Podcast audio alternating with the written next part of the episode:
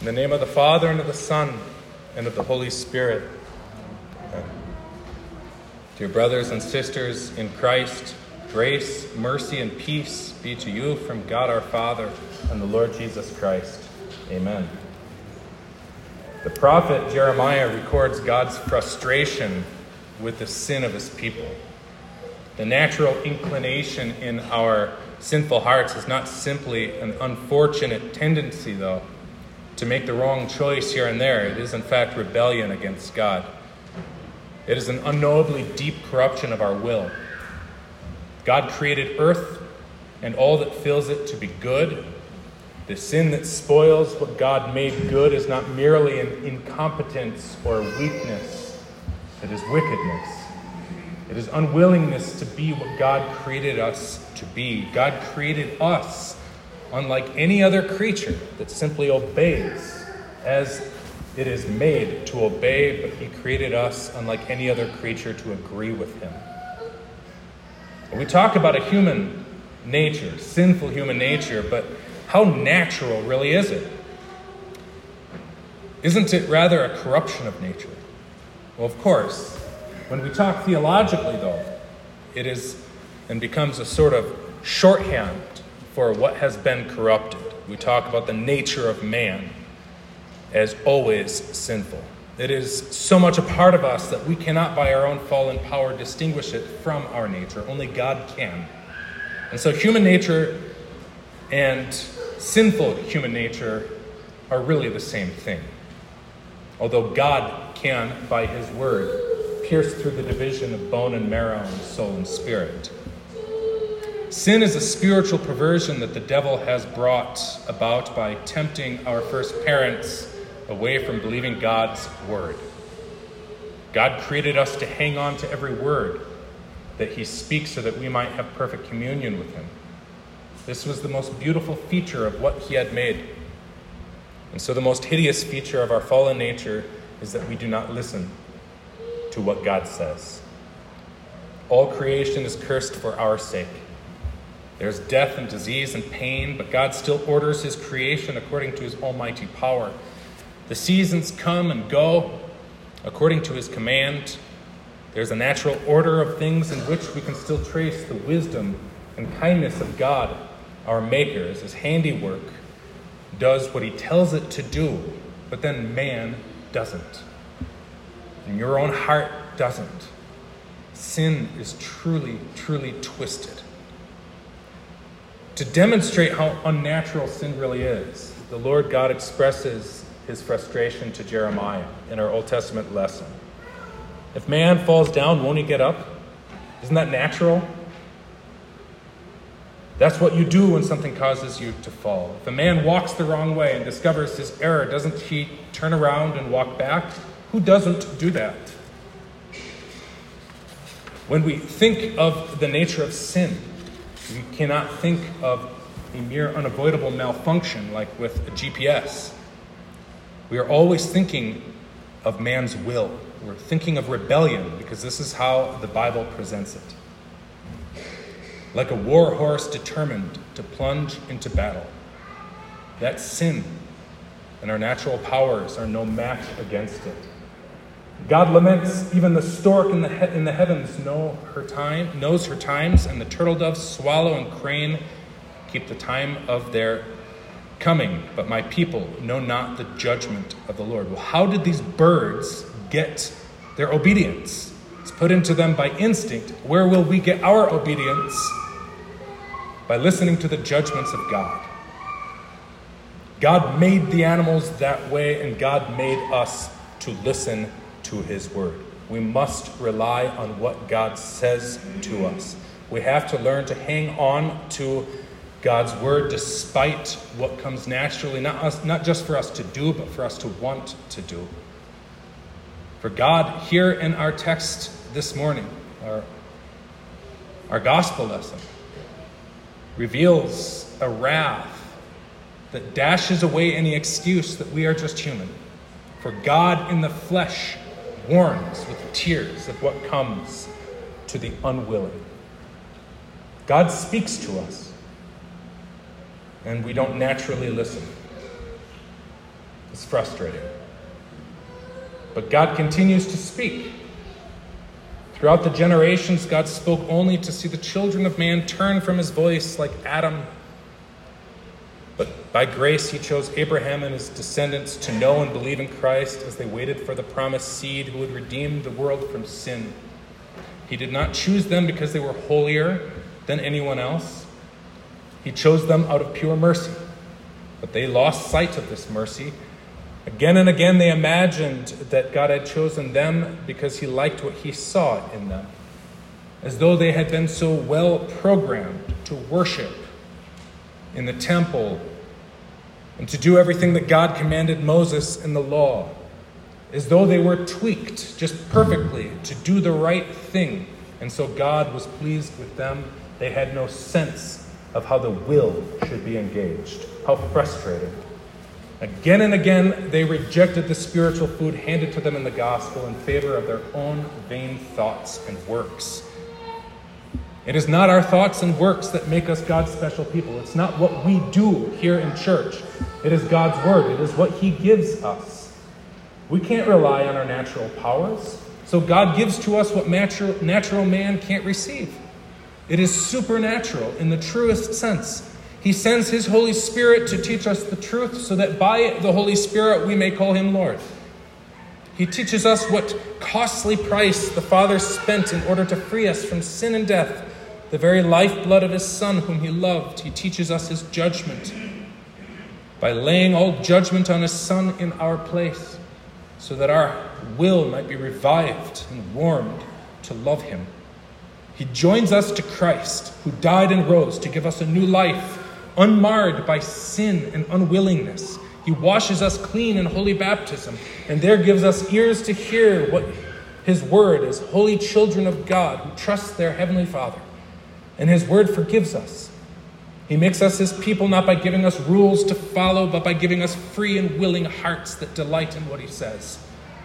He creates us anew by creating living faith that thirsts for God's word and judgment.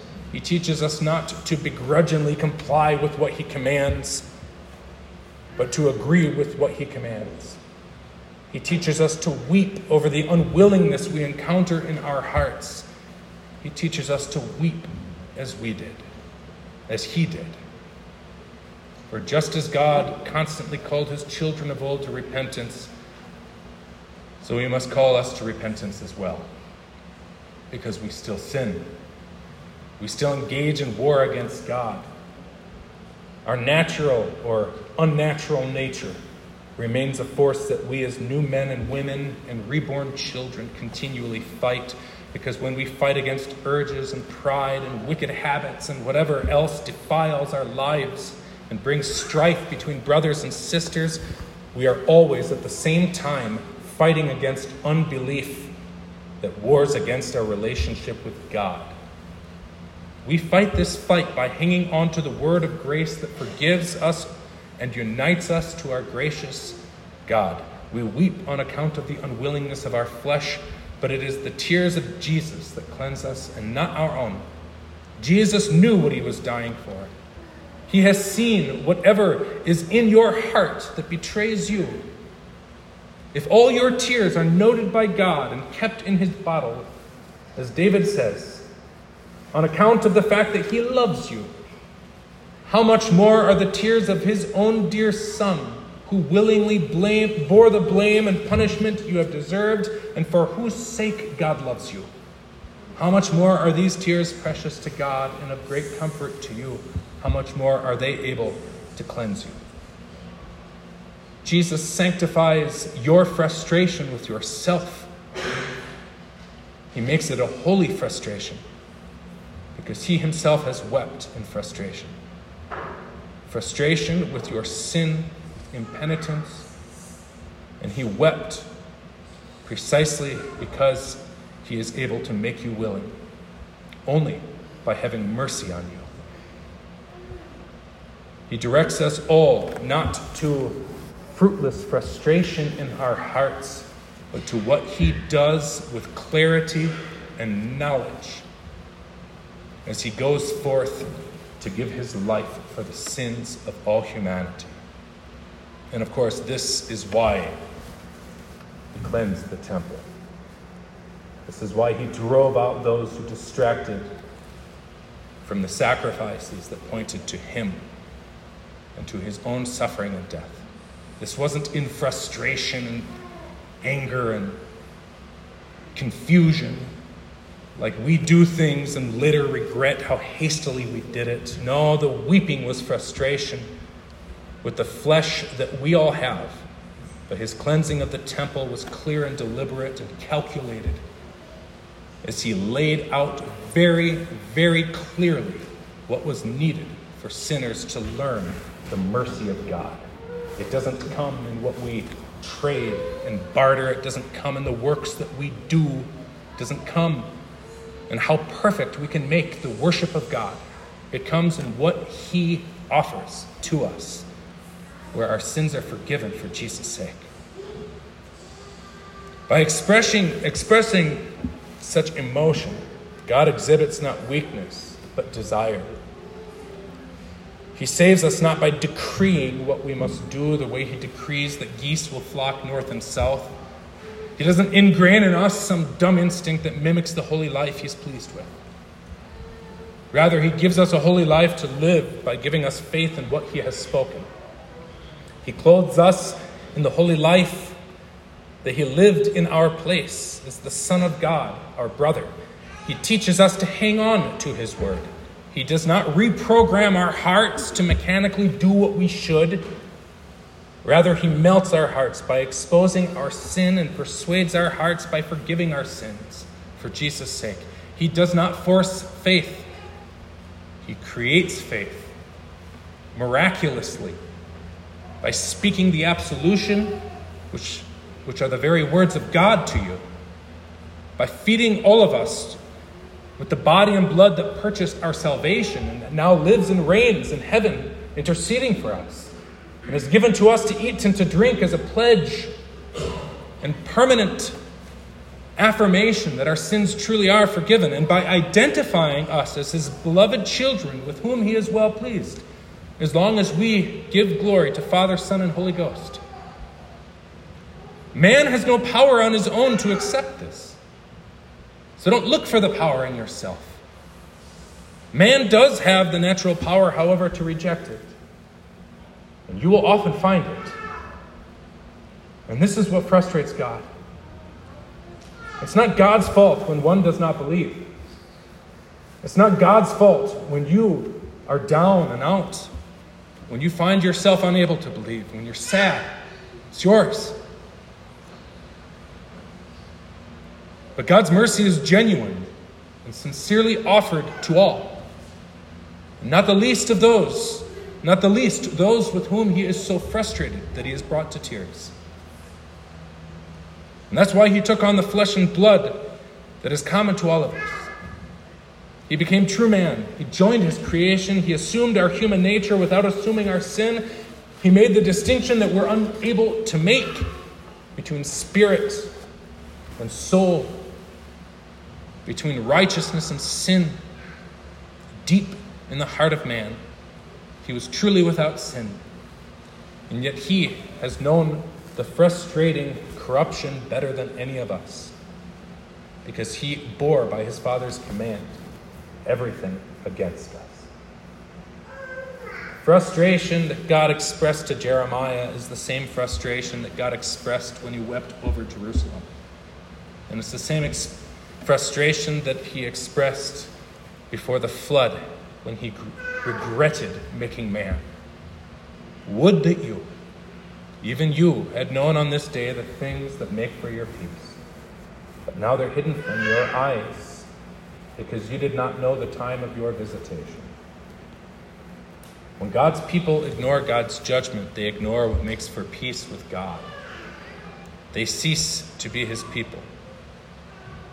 When we close our eyes to what frustrates God, we close our eyes to Jesus who has come to make peace. Look at his frustration. He weeps for Jerusalem and the temple, which he chose as his dwelling place. He weeps because it will be destroyed by his own wrath, and he doesn't want to do it. Jesus' description is stirring. The whole city will be surrounded. You and your children. The temple will be demolished, not one stone upon another. This is his frustration with unbelief. Don't you know what your sin has earned? Don't you know what I have come to save you from? Don't you know? They didn't know what made for peace because they didn't believe that they were at war. They weren't frustrated with their sin. They weren't frustrated with their unwillingness in their heart. It didn't bother them. And so, just as they rejected God's word from Jeremiah, they persecuted the word of God made flesh and crucified him. And Jesus wept. You can imagine how frustrated he is. But he's not simply crying for the city, cities come and go. He cries because the judgment dimly represents the destruction that comes upon the whole world. Judgment that will be poured out on him alone as he makes peace between God and man on the cross. Judgment that will be reserved for those who reject his sacrifice. Jesus wasn't just crying because of what he would endure, he was crying because the fruit of what he endured would be rejected. He would cry in the Garden of Gethsemane. But today we hear him crying because even though he's dead set on bearing all the world's sin, he sees his own people reject what makes for peace. The peace that the temple was designed to teach them about. He's frustrated. He's frustrated to see Christians embrace their sin and make excuses for it instead of humbly crying for mercy. He's frustrated to see young confirmands stop going to church because they think they've graduated from hearing the word that saves them. He's frustrated with fathers who teach their families to skip church because they have something else more important. He's frustrated with mothers who show disrespect to their fathers, with couples who complain in front of their children, with those who listen to gossip within the body of Christ, who compete rather than love. He's frustrated with young men who think that they have the rest of their life to learn what's important, and with old women who think they've already learned everything they need to. He's frustrated with sinners whose sin does not frustrate them who are content to live at odds with their spouses at home and with their brothers and sisters at church. He's frustrated with what comes naturally to us every single day. Dear Christians, our sin must frustrate us, it must bother us. We need to see the weakness of our sinful nature. We need to see the strength of our flesh that desires to act contrary to God's word. We are sinners. This means that we want and desire wicked things. God destroyed the temple. God destroyed the city that housed it. God does not want to destroy us. As He lives, He desires that the wicked turn from their way and live. That is what He wants. The temple was destroyed as a warning it was final for those who perished, though all Christians escaped in 70 AD. And all the Jews who remained there, who killed Jesus and refused for 40 years to repent, died in unspeakable torture. Until the Gentiles, the Romans, who were world renowned for torturing mercilessly, took pity before God did and ended their affliction by sending them into slavery instead, just to keep them from eating themselves literally. But God's mercy ends where the mercy which we find in Christ is rejected. Good God, deliver us from ceasing to be bothered and frustrated with our sin. And so we do what Jesus does when we are frustrated in tears. We do what is very deliberate. We cast from our hearts all money changers, all inordinate desires and lusts, we daily repent of our sins and flee to where Christ teaches us to go, where His word is taught, where forgiveness is given, where His cry for us is mercy, mercy, mercy all day long, so that we never forget this crying. Until we are in heaven where sin can disturb and frustrate us no longer.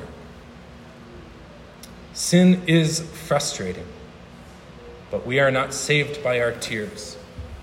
We are saved by Jesus. He has wept for us, and what is more, He has bled for us. And His pity for us never ceases.